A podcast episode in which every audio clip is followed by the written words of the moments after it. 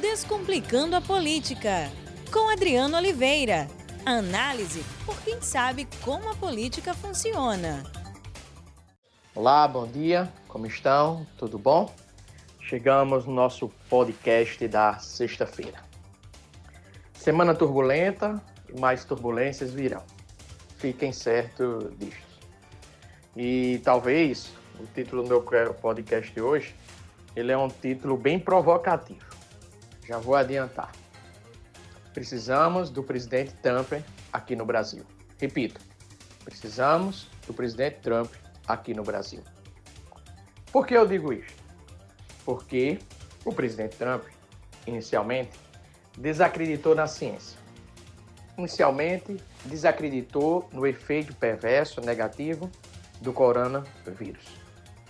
Inicialmente, ele não anunciou nenhuma medida econômica, apenas desejou, e assim fez, inclusive, enfrentar o coronavírus, desconsiderando a ciência, desconsiderando medidas econômicas, desconsiderando a saúde pública.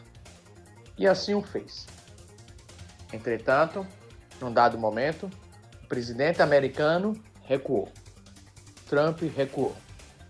Passou a valorizar a ciência, passou a verificar como os efeitos do coronavírus são efeitos devastadores para a saúde pública e para a economia.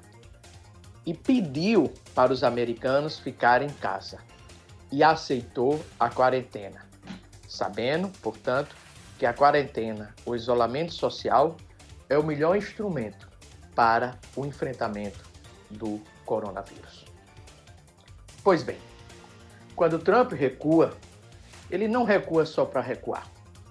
Quando Trump mantém as pessoas dentro de casa e pedem para as pessoas ficarem no isolamento social, ele apenas não faz isso. Ele anuncia medidas econômicas. Medidas econômicas estas que transformam o Estado americano, tão ausente, tão liberal, num estado de bem-estar social. Por consequência, as ações de Trump para a economia justifica o isolamento, tranquiliza a população. Então, os americanos, empregados ou desempregados, receberão ajuda financeira. O dinheiro chegará até eles. O seguro-desemprego será garantido. As empresas terão linha de crédito, linha de crédito esta com o objetivo de manter os seus empregados. O Banco Central americano atuará na liquidez do mercado. O que, é que isso significa? Colocará dinheiro no mercado, colocará dinheiro para circulação. Medidas de proteção social foram, portanto, realizadas. Medidas para não fragilizar ainda mais o, o sistema financeiro americano foram realizadas. E mais ainda, investimentos em saúde ocorrerão maciçamente. O governo Trump gostará uma grande parte do seu PIB, cerca de 8, 9% do seu PIB, em investimentos.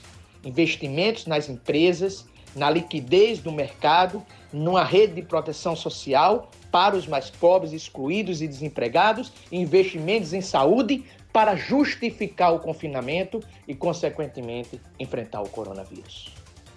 Portanto, o Brasil precisa do presidente Trump o presidente Trump é um exemplo para o Brasil. Por quê? Porque nós não estamos vendo isto em relação ao presidente da República brasileiro, Jair Bolsonaro. O que estamos vendo é um presidente extremamente contraditório, irresponsável. Um presidente que agride e despreza a ciência, que agride e despreza os exemplos de outros países, que agride e despreza a saúde pública, que agride e despreza os pobres, os empresários, os informais, os idosos. O que o presidente faz neste momento, a meu ver, é um ato de irresponsabilidade. Irresponsabilidade com a economia brasileira, que poderá ser condenada por muito tempo pelos seus atos de responsabilidade. Até o instante, o que o presidente Bolsonaro fez? Em primeiro lugar, conflitar criar um conflito com os governadores. Em segundo lugar, criar um conflito com o Congresso Nacional, em particular, Rodrigo Maia e o David Alcolumbre, presidente do Senado. Ele também entra em conflito com empresários que são favoráveis à quarentena.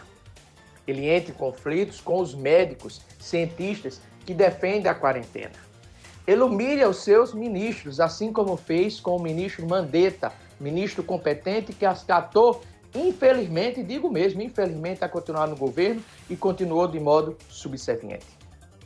E lança uma campanha contra a quarentena, indo contra tudo que está sendo feito no mundo, indo contra tudo que está sendo feito nos países mais atingidos, como Estados Unidos, Espanha, Itália, Alemanha, França, que é o isolamento, que é a quarentena.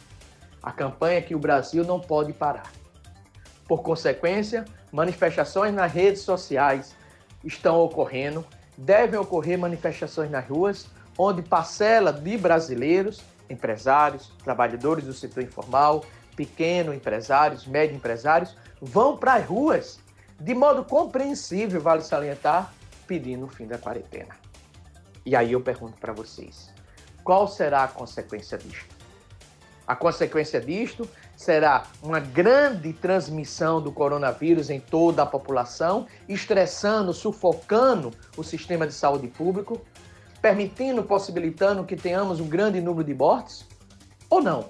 Esse coronavírus, ao contrário de outros países, não irá se manifestar no Brasil com tanta intensidade. E aí? É essa pergunta que eu faço a vocês. Pois bem, imagina só que o Brasil não pode parar de Bolsonaro, permita que eu tenha uma grande pandemia no Brasil, mais mortes do que na Itália. Imagina, o presidente da República poderá ser acusado de crime da responsabilidade? Ao meu ver, sim. Mas vamos para o cenário mais otimista? Imagine que o coronavírus não se manifeste tão intensamente como se manifestou em outros países, como os Estados Unidos e a Itália. Parabéns para Bolsonaro? Não porque ele correu risco, ele colocou a população brasileira em risco, ele colocou a economia brasileira em risco, porque ele não tinha evidências científicas para justificar a sua atitude indo contrário, indo, ao, indo contrariando, contrariando toda a decisão dos países, que é o isolamento social e manter a quarentena. Pois bem, dentro desses dois aspectos, ele pode ser responsabilizado. Mas aí é que vem a questão. E a opinião pública? É claro, é claro que, de repente, ele manda as pessoas irem para a rua. Ele manda as pessoas irem para a rua. E uma grande pandemia não ocorre no Brasil, um grande número de mortes não ocorre no Brasil. Alguém poderá dizer, tá vendo que o presidente tem razão? Sim, e as mortes? E as mortes? E as mortes que ocorreram? É claro que também ele vai ser responsabilizado pela opinião pública. É claro também que esse movimento Brasil não pare, ele vai criar discriminação. As pessoas, os alunos vão chegar no colégio, não vão poder nem, nem é, espirrar que eles podem ser discriminados. Pessoas poderão andar de máscara nas ruas. As pessoas talvez nem se toquem mais, nem saiam. Ou seja, esse volta para a rua, o Brasil não pode parar, ao meu ver, é irracional, porque as pessoas sabem do risco do coronavírus. Isso já está sendo posto.